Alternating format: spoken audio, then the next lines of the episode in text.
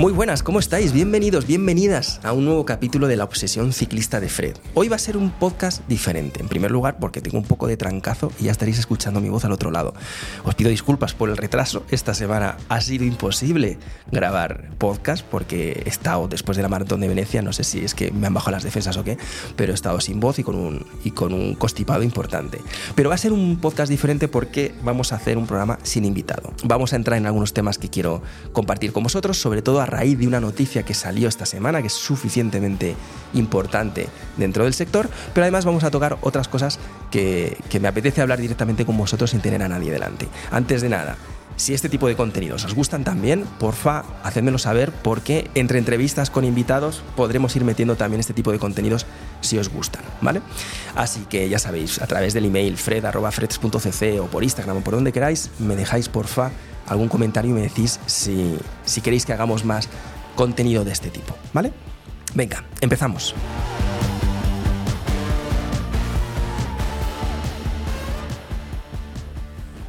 Vamos a empezar con la maratón de Venecia, ¿vale? Porque si habéis seguido nuestros contenidos, sabéis que, que, el fin de semana pasado estábamos en Venecia y yo no estaba muy seguro de si iba a ser capaz de terminar con cierta decencia esta, esta carrera.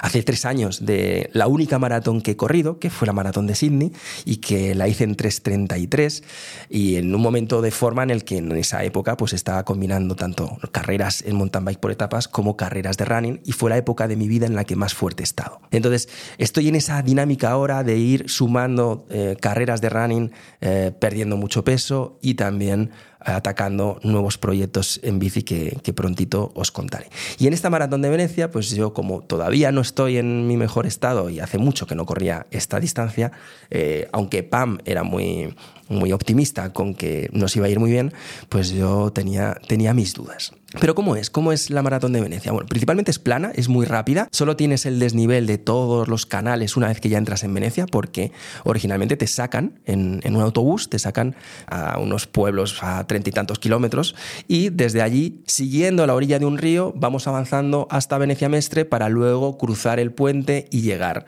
a la zona pues, turística que todos conocemos, llena de canales, donde están las islas y donde se suma el único desnivel que tiene esta prueba, que básicamente son los puentes y los puentes y los puentes de todos los canales. La carrera es súper bonita, así que si os gusta también correr y de vez en cuando planificáis viajes eh, para correr y conocer ciudades y aprovechar cuando nos cierran ciudades para correr, como este es el caso, es 100% recomendable. Es muy bonita la carrera. La organización es súper buena, los horarios quizás son un poco exagerados, te hacen llegar muy pronto, te, te hacen el traslado muy pronto y luego estás tres horas esperando hasta que, hasta que se da el comienzo de la carrera, pero bueno, está todo muy bien organizado y el único pero que yo le pondría a esta, a esta carrera son los avituallamientos, que hay muchos y están muy bien en términos de distancia, cada 3-4 kilómetros tienes un avituallamiento, te puedes organizar bastante bien para controlar la hidratación y para que no te falte lo importante dentro de una carrera de estas, pero andan muy justos de comida. Solo hay unas galletitas, unos plátanos, y, ya está, no hay nada más. Es, un, es una carrera de, de, de 15, 20 mil participantes, o sea, muchísima gente, con un nivel organizativo brutal, y la verdad es que me sorprendió que los avituallamientos no tuvieran un poquito más de nivel. es el único pero que pongo. Sí que es verdad que hay muchos avituallamientos y si tú llevas tus cosas y llevas tus geles y llevas tus sales y llevas tus cositas, pues bueno, agua no te falta. Así que en ese sentido es el único pero que ponemos, pero, pero la carrera es súper recomendable y es absolutamente único el poder correr por Venecia, por los canales de Venecia, todo cerrado solo para los runners, con puentes flotantes que ponen solo para la, para la ocasión.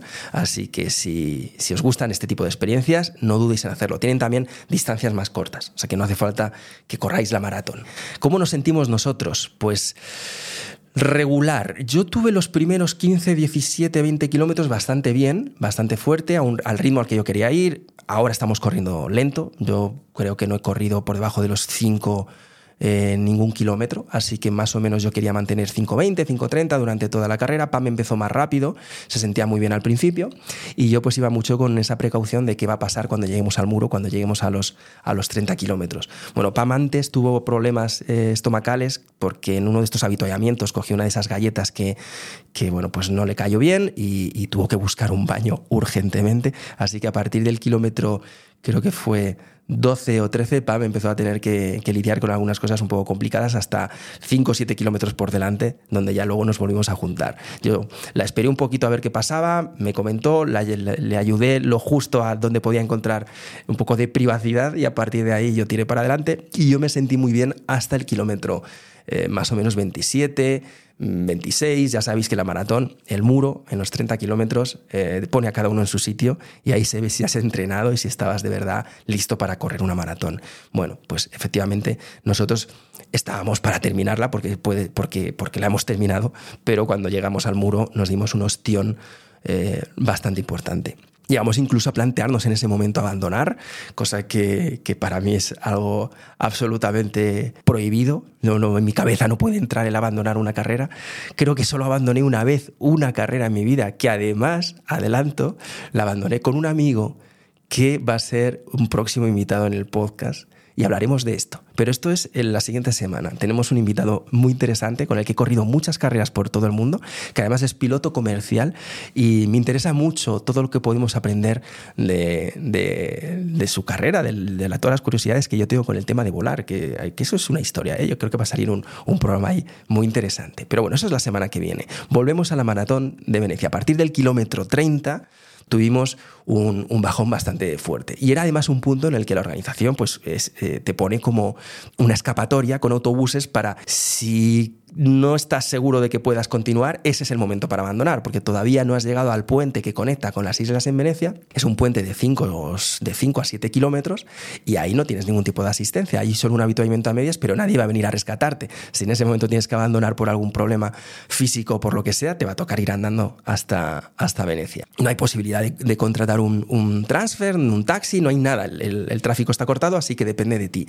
Y hay un momento que dijo, vamos, tras, estoy pensando en abandonar. Y nos miramos, un segundo, mm, caminamos un poco, nos lo tomamos con calma y dijimos, no, venga, poco a poco vamos a, continuar. Y a partir de ahí fue ya más una carrera de supervivencia en la que de vez en cuando tuvimos que andar un poco, no llegamos a tener calambres, no llegamos a tener rampas, simplemente dolor. Te das cuenta que yo aeróbicamente me sentía muy bien, pero biomecánicamente, articularmente, no estaba preparado para correr esa distancia. Ha sido mi segunda maratón, eh, la terminamos finalmente creo que en 4 horas 20, más o menos, algo así, que, es prácticamente una hora más lenta, no, creo que incluso más, 4 horas 30, creo que es una hora más lenta de, mi primera y única maratón y que además no tiene nada de desnivel, porque la maratón de Sydney es así que tiene 300 y pico metros de desnivel y súper bonita, pero es verdad que tiene bueno, pues es un desafío un poquito mayor, ¿no? Que esta, que es súper plana y súper rápida. Bueno, acabamos súper contentos porque simplemente el hecho de terminarla con todas las dudas que tenía yo de si iba a ser capaz de terminarla o no, que en ese caso fíjate que Pam estaba súper convencida de que la terminaríamos, pero bueno, yo acabé muy emocionado al terminar porque porque no estaba seguro de que fuéramos a llegar, sobre todo cuando ya solo quedaban 3-4 kilómetros, ya sabes que lo vas a hacer, cuando ya has cruzado el puente, cuando ya estás entrando en los, en los canales y con toda la gente que hay animando, ya sabes que ahí no vas a, no vas a aflojar y, harás lo que tengas que hacer para, para llegar a la meta. Pero me surgió una reflexión interesante que quiero compartir con vosotros en esta carrera, que yo en algunas ocasiones he sido muy crítico con el reconocimiento que se hace a veces a, diferentes participantes en este tipo de pruebas que llegan muy tarde y que llegan arrastrándose. Que muchas veces pues ves que llevan cinco horas de, maratón y, la gente les está recibiendo con, pues, pues con, mucho ánimo. Y, yo siempre he sido un poco crítico con esto porque, porque pensaba que ahí, detrás de esas historias, realmente lo que había era una falta de preparación y que y que en esta ocasión, un poco también por mi propia experiencia, me ha hecho pensar en ello y me ha hecho darme cuenta de que para poder tener una opinión así sobre ese tipo de, participantes en este tipo de eventos, tienes que conocer la historia que está detrás, ¿no? porque no todo aquel que llega con cinco horas, con cinco horas y media a la meta de una maratón quiere decir que no haya entrenado, ¿no? Hay muchas historias y yo creo que ahí, mm, bueno, yo con, mi saco de prejuicios, pues probablemente no haya sido suficientemente empático y no haya entendido bien que, que sí, que es verdad, hay una parte de razón en mi, en mi pensamiento tradicional sobre esto, ¿no? En el que para mí es mucho más héroe el que todos los días en invierno se levanta muy temprano para entrenar o saca tiempo de, de donde no lo hay para luego poder llegar a su objetivo en las mejores condiciones posibles y hacerlo en tres horas, que aquel que no ha entrenado y luego llega en cinco horas y pico y se le vitorea como si fuera un superhéroe, ¿no? Pero claro, eso es una lectura un poco superficial. Lo que, lo que me quedo con esto y la reflexión que os traslado con esto es que yo ahora he estado en ese otro lado en el que no me he sentido mal en las medias maratones en Estados Unidos y no he sacado tampoco mis mejores tiempos, pero no he sacado malos tiempos. Y tenía más o menos un plan de, de evolución y un plan de entrenamiento que cuando estás más o menos bien en la bici, el poder hacer la adaptación al, al running aeróbicamente no es un problema, es más bien un problema eh, pues articular y de, y de biomecánica, de composición, de muscular, y eso es lo que necesitas eh, trabajar y más o menos en tres meses, yo sé que en tres meses puedo correr una maratón de cero a tres meses, puedo correrla siempre y cuando venga con un buen rendimiento en la bici. Y yo estaba más o menos en esa. ¿Qué, pasa? Que la segunda media maratón que corrimos en Estados Unidos me lesioné un gemelo. Y eso me tuvo casi un mes parado. Y un mes parado es la muerte para cualquier desafío deportivo. ¿no? Pierdes, pierdes la forma. Eh, en este caso, además, yo para mí ese mes era, era súper estratégico para poder seguir construyendo mi cuerpo mm, de runner. ¿no? Y, y que las rodillas aguantaran, y que los tobillos aguantaran, que los pies aguantaran. Entonces, la espalda también son muchas cosas que cambian mucho, ¿no? Biomecánicamente. Y ahí me di cuenta que, que, ostras, esto que estaba pasándome a mí, pues también le puede estar pasando a mucha gente y que, y que no todo aquel que llega tarde a una maratón tiene una historia detrás de pereza, de vagueza, de no haberse currado ¿no? El, el, objetivo. Que en muchos casos pues pasan cosas, pasan cosas, a veces, es, a veces no es ni siquiera una lesión, es tu propia familia, es tu trabajo, son las condiciones y no por eso eh, quieres abandonar el, objetivo que te has puesto. Y si tienes que caminar de vez en cuando eh, para llegar a la meta y cumplirlo, pues, pues tendrás que hacerlo de esa forma. ¿no? Son también etapas de la vida en la que cada uno eh, va entrando y sí, hay épocas en las que a lo mejor puedes estar muy a tope y mantener un nivel deportivo muy bueno y luego hay otras en las que no tanto, pero mantener los objetivos, mantener los, los, retos, mantener los desafíos para mí es cada vez más importante. Cada vez le estoy dando más valor a esto. No sé si es también debido al periodo que hemos estado haciendo tanto bikepacking y he dejado las carreras, que ahora estoy empezando a tener muchas ganas de, de hacer carreras, porque lo hablábamos el otro día, por ejemplo, con Sandra Pastor en el, en el último episodio, ¿no? Y cómo, y cómo para ella es tan importante tener esos objetivos deportivos para poder tener un equilibrio y una motivación y un impulso diario, ¿no? Y a mí eso también hace tiempo lo veía un poco como, bueno, pues yo no necesito, yo, a mí me gusta mucho montar en bici, yo no necesito tener objetivos. Pero sí que es verdad que conforme pasa el tiempo, eh, quizá eres eh, menos exigente, ¿no? Con tu, con tu día a día sobre, sobre la bici. Si, bueno, pues sales una horita en vez de una horita y media en vez de, en vez de las dos horas o dos horas y media que querías salir, pues es suficiente. Y poco a poco te vas acomodando también a una normalidad deportiva que si no tienes objetivos, pues te falta estímulo. Así que bueno, os traigo esta reflexión, que es un aprendizaje mío propio que yo he sacado de este, de este evento en el que ahora veo las cosas de forma diferente, en la que ya no veo a estos que llegan tarde, les veo como, oye, que no os flipéis tanto, que, aquí los que de verdad se lo han currado son los que se merecen el reconocimiento. No, no, no. Cada caso tiene su historia, cada, cada persona tiene, tiene un porqué, está llegando en esos tiempos y está muy bien dentro de, dentro de no, forzar tu cuerpo a unos, a unos límites innecesarios. Esto yo creo que es lo que primero alguien tiene que, practicar cuando empieza a hacer carreras, ¿no? Obviamente no empieces de cero a hacer una maratón si nunca has corrido carreras más pequeñas, empieza por las pequeñas, porque una de las cosas que sobre todo necesitas entender son cómo tu cuerpo responde y cómo puedes ir definiendo tú los límites y las sensaciones para saber cuándo tienes que parar, para saber cuándo es suficiente y no llegar nunca a extremos en los que comprometas tu salud. Siento que esta experiencia me ha hecho aprender y cambiar mi opinión en algo y quería compartirlo con vosotros. Vamos a por el siguiente bloque.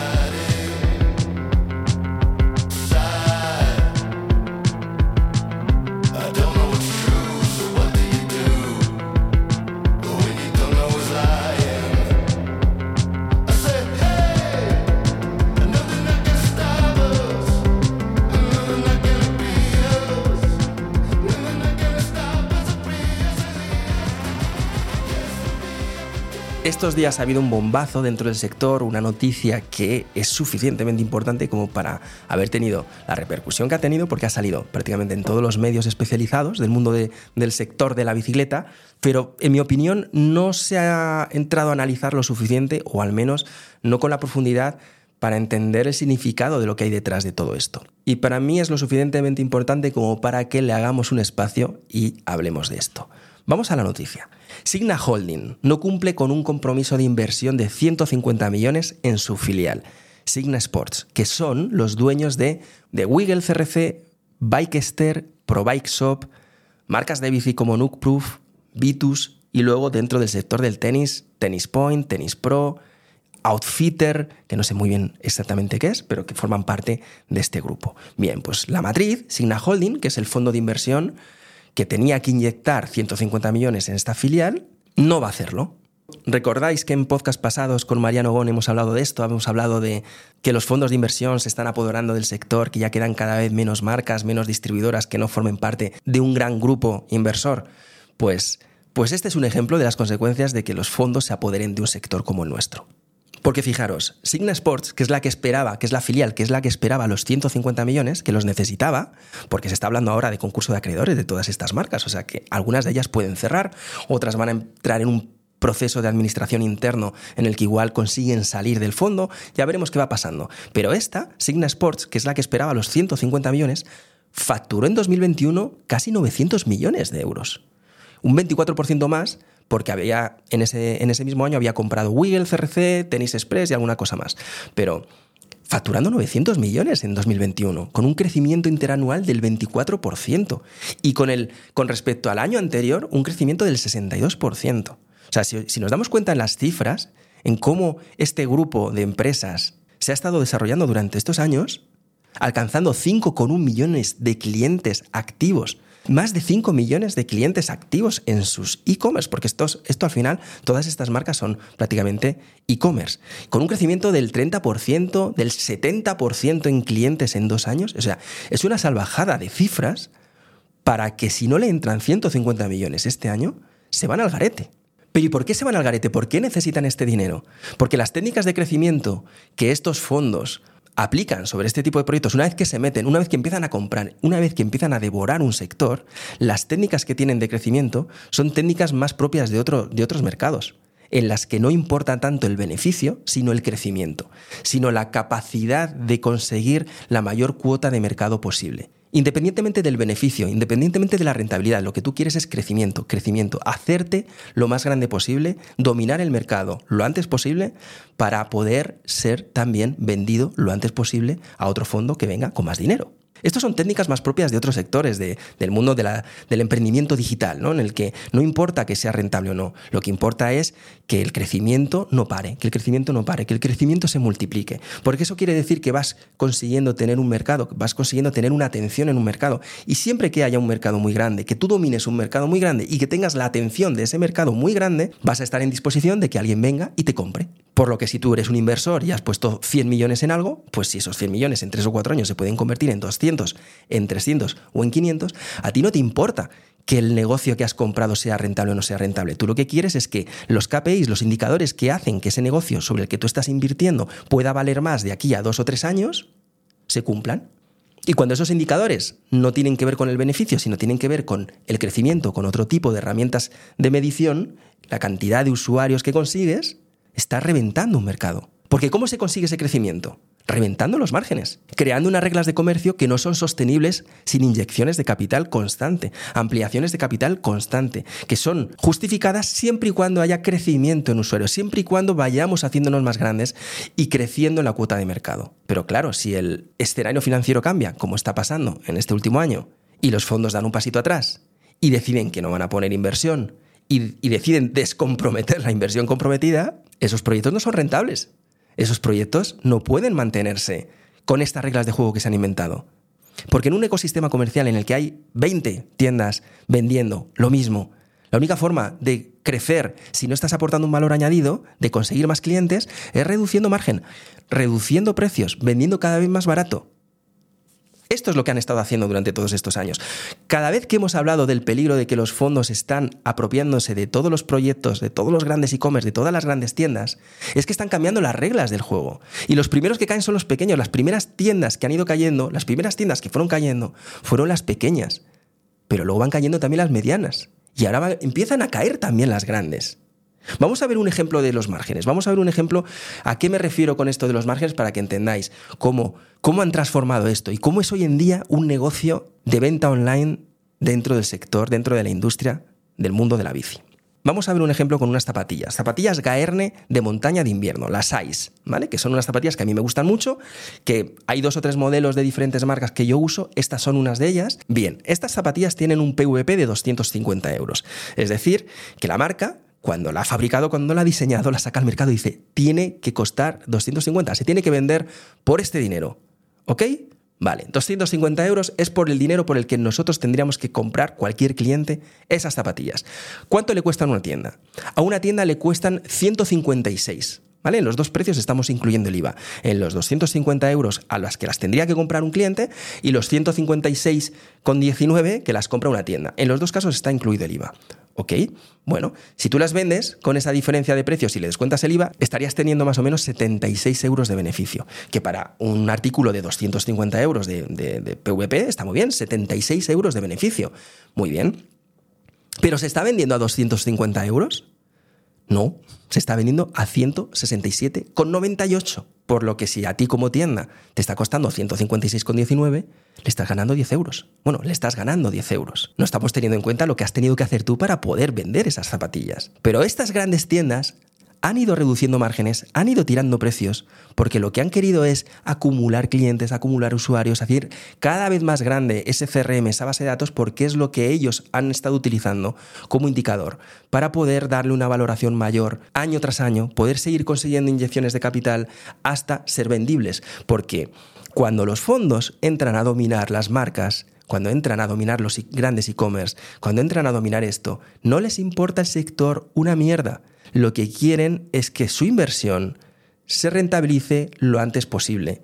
Y no por las ventas, sino por la venta de sus acciones el día que alguien pueda venir a comprarlo. Es lo mismo que pasa en cualquier emprendimiento digital. Cualquier business angel, cualquier inversor privado que entra en cualquier early stage, lo que busca es que lo antes posible pueda haber una ronda de ampliación que eleve lo suficiente la valoración para que él se pueda salir y en esa ampliación de capital él venda parte de sus acciones o el 100% de sus acciones y si ha entrado a una valoración de 1.000 y ahora vale 10.000, pues ese es el beneficio que va a obtener de su inversión.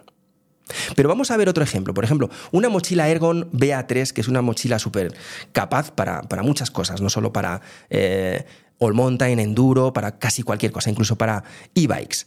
Se supone que se tendría que vender a 190 euros. Ese es el PVP al que se debería vender. Pero es que se está vendiendo a 139 y nos cuesta 123. O sea que como mucho le está sacando 13 euros a una mochila de 190. Pero ahora, claro, si tú te olvidas de los pasivos de un almacén, de un e-commerce, los pasivos en los que tienes que tener en cuenta eh, el seguro del almacén, el alquiler del almacén, la alarma, el internet, eh, la, electricidad, todo el agua, todo lo que son los pasivos los dejas a un lado. Te olvidas, no lo repercutes sobre eh, la ganancia de la venta, pero tienes que tener en cuenta sí o sí de cada una de las ventas el cartón, el envío, el packaging, lo que le metas si le metes algún detalle al, cliente, el descuento que pueda tener, si le regalas el envío. Imaginad, en esos 10, 13 euros de, de margen que le estás obteniendo a esa venta, si tienes que repercutirle todo esto y si además has tenido que invertir en marketing, porque esta es otra, para poder vender esa mochila, para poder competir con estos gigantes, has tenido que gastar dinero en Google AdWords. Has tenido que ponerte en esa parrillita para que te vea el que está buscando en Google esa mochila que se quiere comprar. Si no, no te va a ver. Por lo tanto, te estás quedando al final con 2, 3 euros, como muchísimo en el mejor de los casos, en una venta de 190.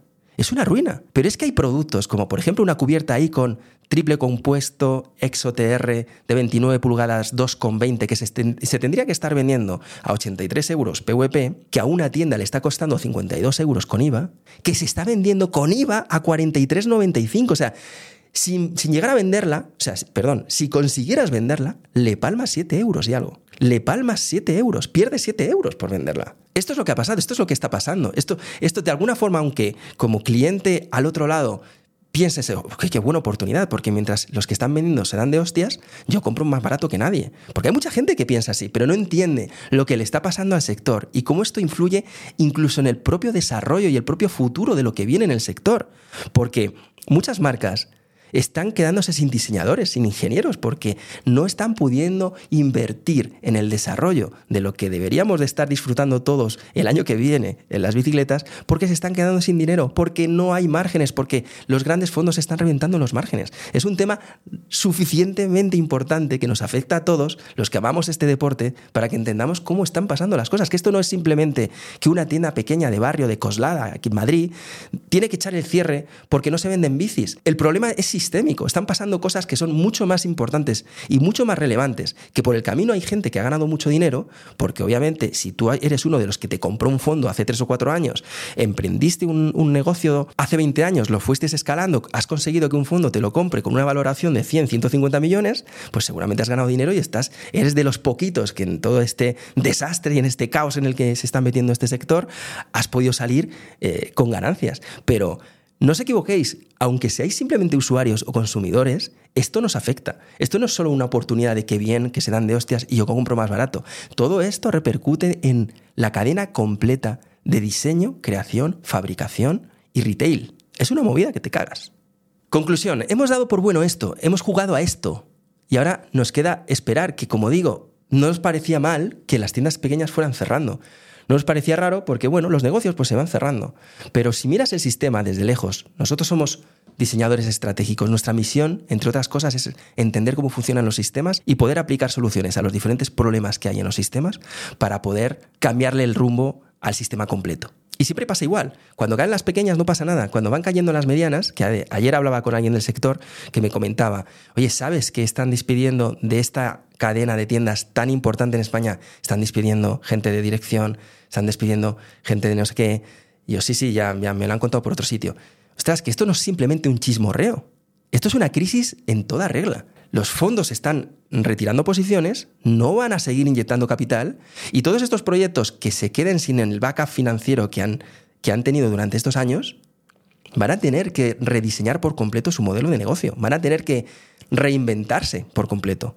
¿Y qué podemos hacer? ¿Qué podemos hacer si estamos nosotros dentro del sector, si nosotros somos protagonistas de alguna forma en, esta, en esta industria? Empezar por no competir nunca con las reglas del tramposo. El tramposo tiene sus reglas. Si compites con las reglas del tramposo, estás jodido. Aquí el tramposo es el que no le importa reventar los precios, porque en Europa puedes vender al precio que te da la gana. Eso no pasa en Estados Unidos, que se pueden establecer unos mínimos de precio de venta. En, en Europa no pasa eso. En Europa nadie te puede obligar a que tú vendas por encima de un precio si tú compras unas zapatillas que te cuestan 150 euros y las quieres vender a 100 y quieres palmarle 50 euros, es cosa tuya. Nadie te puede obligar a que por debajo de un precio no puedas vender algo. Y eso tiene una lógica también comercial, porque cualquier tendero que en un momento dado ha acumulado mucho stock tiene que tener la posibilidad de poder liberarlo a cualquier precio si eso le puede dar uno, dos o tres meses de supervivencia en un momento de crisis. Así que tiene su punto positivo. Pero ese no puede ser la regla normal, la regla del día a día. No puede ser la forma de vender. No puede ser que tú pases un rato en una tienda y que todos los clientes que entren, cuando pidan el precio de una bicicleta, digan bien y con el descuento, bien y con el descuento. No se puede competir con las reglas del tramposo, hay que crear tus propias reglas. Ese valor añadido que hablamos tanto, hay que moverse bien y hay que diseñar tus propias oportunidades. Vamos a entrar en esto, vamos a entrar en un apartado de ideas y oportunidades, porque sabéis que una cosa es el análisis, hay que ver dónde están los problemas, por qué se originan los problemas, pero no sirve de nada hacer todo este análisis si luego no tienes capacidad de encontrar oportunidades y de trabajarlas. Y para eso estamos también aquí en este proyecto, para soltar ideas para los que estéis al otro lado, para que veamos que siempre hay oportunidades en cualquier momento, de cualquier sector, pase lo que pase, siempre podemos encontrar sitios donde jugar, sitios donde crecer, sitios donde construir, sitios donde crear. Vamos a las ideas, vamos a las oportunidades.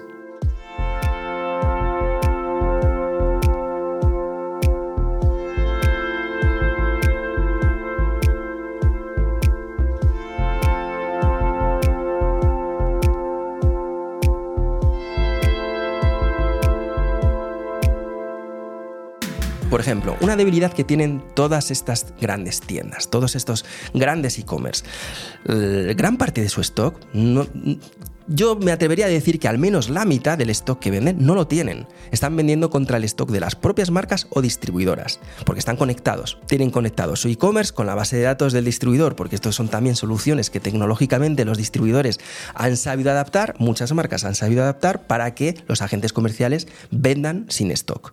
De esta forma están generando una venta, están cobrando un dinero y con ese dinero compran luego el producto.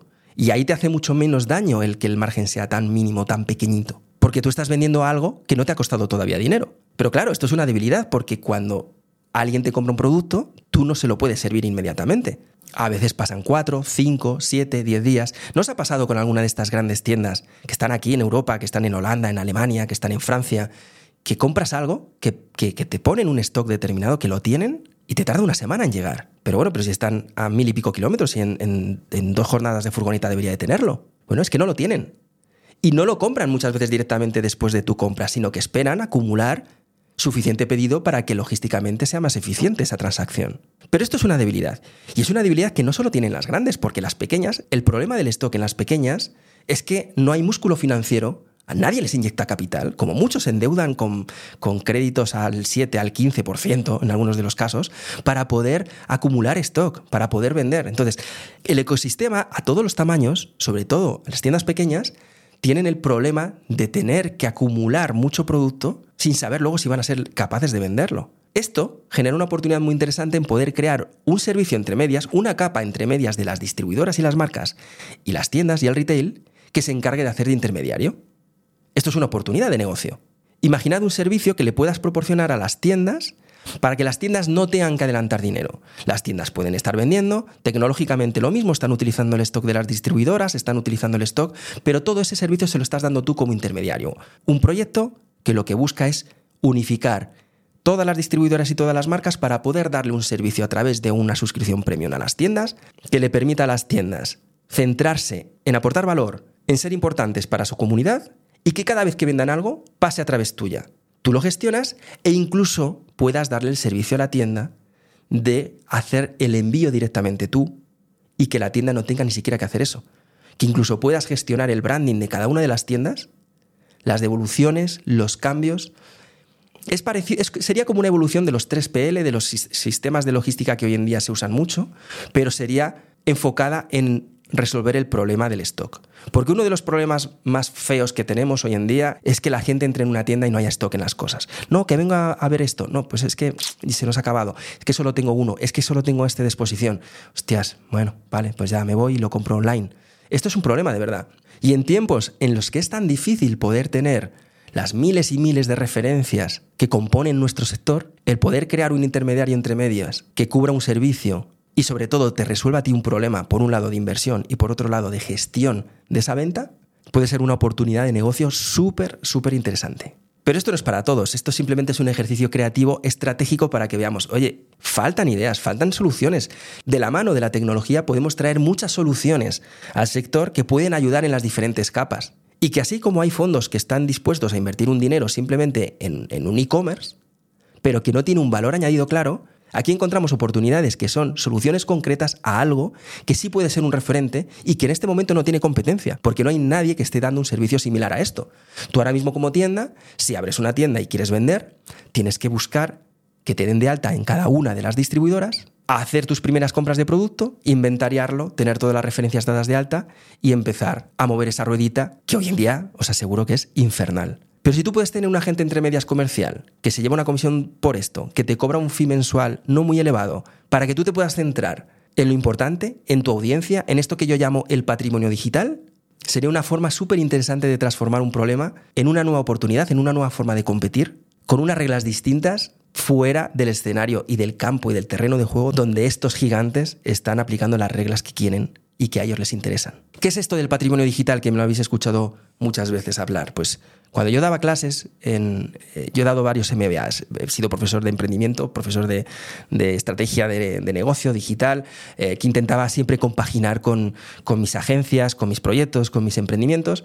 Ahora lo tuve que dejar hace unos años, pero lo disfrutaba mucho. Y ahí Uno de mis conceptos, una de las cosas en las que yo he ido construyendo, que algún día seguramente os abra para que podáis también aprender eh, por este camino si os interesa, es lo que yo llamo el patrimonio digital. Un patrimonio digital es un activo, es algo que tú has ido construyendo, que tiene una solidez y que puedes convertir y monetizar cuando llegue el momento. Cuando tengas la capacidad para entender bien esa comunidad que estás levantando y esas oportunidades que hay detrás de ellas, que no son normalmente las que tú creías al principio y que se van dando conforme te vas relacionando y vas consiguiendo añadirle valor día a día a ese, a ese público objetivo. Todo esto del patrimonio digital, si os apetece saber más de ello, si os mola, si, si es un tipo de contenidos que queréis que, estire, lo mismo, dejármelo en algún sitio, mandarme algún comentario, porque no me quiero tampoco estirar mucho en algunas cosas que para algunos que estáis por ahí seguro que nos importan una mierda y no quiero haceros perder el tiempo con, con cosas que tienen que ver más con los negocios, con el emprendimiento y con, y con otro tipo de cosas. Pero si seguimos con las ideas y pensamos, por ejemplo, en cómo puedes crear como tienda. Imaginar que tienes una tienda. ¿Cómo puedes crear un servicio? Porque hablamos muchas veces de tienes que crear un valor añadido, pero claro, hay, muchos, hay mucha gente que lleva 20 años con su tienda o, 30 años con su tienda, gente que ya está en un, en un, momento vital de 50 y tantos. ¿Qué, ¿Qué es esto del valor añadido? Yo trato muy bien a la gente que pasa por mi tienda. Yo tengo clientes de toda la vida, aunque bueno, últimamente vienen poco. Hay otros que, pues fíjate, eh, me compraban una bici cada tres años y ahora ya no sé ni dónde están, no sé ni siquiera si están vivos. ¿no? Hay, hay muchos casos en los que, ¿qué es esto de crear valor? ¿Cómo le, ¿Cómo le puedo dar un valor añadido? Yo no sé en qué proyectos me tengo que meter, no sé qué cosas tengo que activar. Tengo alguien que me dice, no, es que tienes que ser bueno en las redes sociales, otro que me dice, es que te tienes que abrir un canal de YouTube, otro que me... Pero yo no tengo ni puta idea y no sé ni comunicar, ni sé qué cosas tengo que hacer. Antes de que entre el pánico, hay que empezar por simplificar las cosas. Esto de crear un valor añadido puede empezar simplemente por un servicio, una cosita, una cosa puntual, un primer paso. Imagínate que eres una tienda, hay una zona de Madrid en la que tú sabes, por ejemplo, hablando de Madrid, que es lo que yo controlo porque estoy aquí. Zonas en las que la gente monta mucho en bici. Por ejemplo, por la zona en la que, en la que yo vivo, hablamos, por ejemplo, de bicicleta de carretera, pues toda la zona hacia el Escorial, toda esa zona por todos los pueblos de Villamanta, Villamantilla, Brunete, bueno, toda esa zona por ahí, los fines de semana pasan hordas de ciclistas. ¿Cuántos de vosotros nos ha pasado alguna vez que os habéis quedado tirados porque habéis tenido un problema mecánico o varios problemas mecánicos consecutivos y no habéis sido capaces de resolverlos o os habéis quedado sin, cámaras, sin parches, ya llega un momento en el que habéis tenido que llamar a alguien a que venga a buscaros.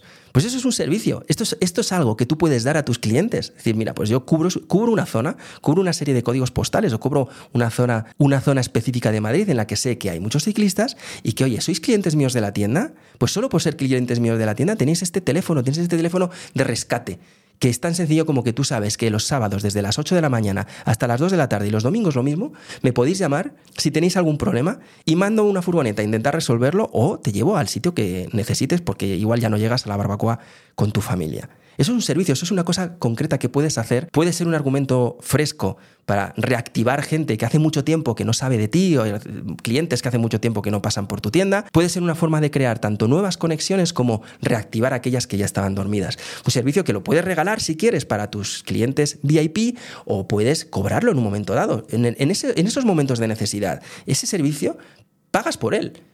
Tú estás tirado a 80 kilómetros de tu casa, es la una y media, tenías que estar a las dos y media en un restaurante con tu familia, ¿no vas a pagar 20, 30, 40 euros porque te rescaten? No siempre tienes un amigo al que llamar para que venga a sacarte de, una de estas, ¿no? Pero estas son cosas como muy sencillas que cuando hablamos del valor añadido, no hay que ahogarse en este nuevo mundo de las comunicaciones en las que parece que el valor añadido tiene que ser crear un podcast, tener un vídeo. Pues yo no sé, no tengo ni cámaras y yo no sé ni grabar, y yo no sé hablarle a un micrófono, yo, yo no quiero salir en... Es que el valor añadido no es solo la creación de contenidos, el valor añadido es ser bueno, ser curioso, encontrar esas oportunidades en aquí hay un servicio que puedo empezar haciendo pequeñito, probar, a ver si a partir de ahí un recorrido y empezar a estrechar las relaciones con tu, con tu cliente y sobre todo facilitar conversaciones en grupetas, conversaciones en momentos en los que los amigos salen a montar en bici y entre ellos hablen sobre este tipo de servicios nuevos que, oye, ¿has visto lo que acaba de lanzar eh, fulanitos bikes, que oye, que los fines de semana, que si te quedas tirado, que,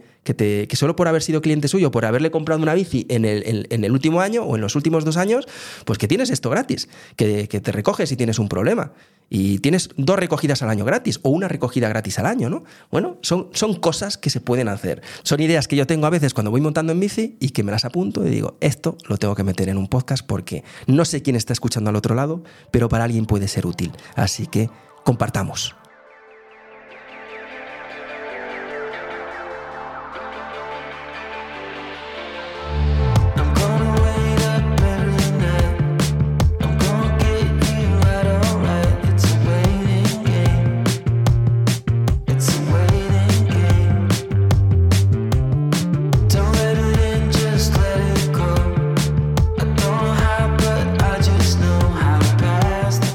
Bueno, dejamos las ideas y nos metemos en el nuevo proyecto. Este es el último bloquecito de este programa especial de hoy. Esta semana hemos lanzado La Obsesión Diaria de Fred, que es un newsletter diario que os mando todos los días a las 3 y 45 de la tarde. Todos los días, fines de semana incluidos. Es uno de los proyectos que más ilusión me hace porque no sé si los que estáis escuchando al otro lado sabéis que este proyecto empezó con palabras escritas. Esto empezó con cuentos, con historias que yo escribía sobre nuestras aventuras en bici por todo el mundo y que poco a poco lo fui dejando porque entramos en todos estos otros contenidos que tanto me estimulan. Pero la parte de la escritura, la parte de poder contar todos los días algo, es algo que siempre tenía ahí rascándome la puertecita y que he venido dando forma, le he ido dando vueltas, le he ido dando vueltas y por fin esta semana he puesto en marcha. He rescatado este formato escrito para compartir a diario con vosotros historias de no más de 2,57 minutos de lectura, os lo prometo, las cronometro en mi forma de, leer, porque yo ya os he dicho una vez que no soy especialmente rápido leyendo, así como hablando a veces soy rápido, leyendo no tanto.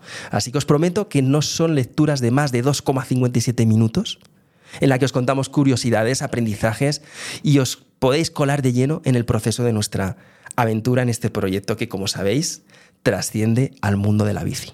Apuntaros porque os va a encantar. Todos los días vais a recibir un email que seguramente os va a sacar una sonrisa, que os va a hacer pensar, que os va a dar la vuelta a la cabeza, que os va a enseñar cosas y que espero que me dejéis mucho mucho feedback sobre él, porque si le dais a responder a ese email directamente, me llega a mí. O sea, que si queréis responder a cualquiera de los emails que os llega cada día, que sepáis que me llega a mí y prometo dentro de lo que pueda. Ya somos 27.000, 28.000 y pico apuntados, se han apuntado ya eh, en estos días. Así que no sé hasta qué punto, si me metéis mucha caña, no sé si voy a poder responderos a todos. Pero bueno, prometo ir dedicándole tiempo porque, porque para mí es importante tener ese contacto con vosotros. Os dejo el link en la descripción de este capítulo. Apuntaros, que ya os estáis perdiendo el email de cada día, que os va a encantar. Cada día a las 3 y 45 un email nuevo. Nada más chicos, hasta aquí el episodio de hoy. La semana que viene venimos cargaditos con varios. Hay otro especial en el que vamos a hacer algunas cositas eh, diferentes, que viene también de nuevo Oscar Puyol y vamos a hacer alguna idea que teníamos, que teníamos por ahí interesante. El martes viene además mi amigo el piloto con el que nos lo vamos a pasar muy bien y alguna sorpresa que ya está agendada para la otra semana y la otra semana. En algún momento tendremos que echar el cierre a esta temporada porque nos acercamos a final de año, pero me lo estoy pasando tan bien y el feedback es tan bueno que no puedo parar. Así que de nuevo, lo único que os pido, además de que os apuntéis a ese newsletter, que es completamente gratuito, que tenéis el link en esta descripción, que me dejéis comentario. ¿Os gusta que hablemos de estas cosas? ¿Os gusta que haga este tipo de contenidos en los que de vez en cuando, sin invitados, podamos entrar en temas que tienen que ver con el sector?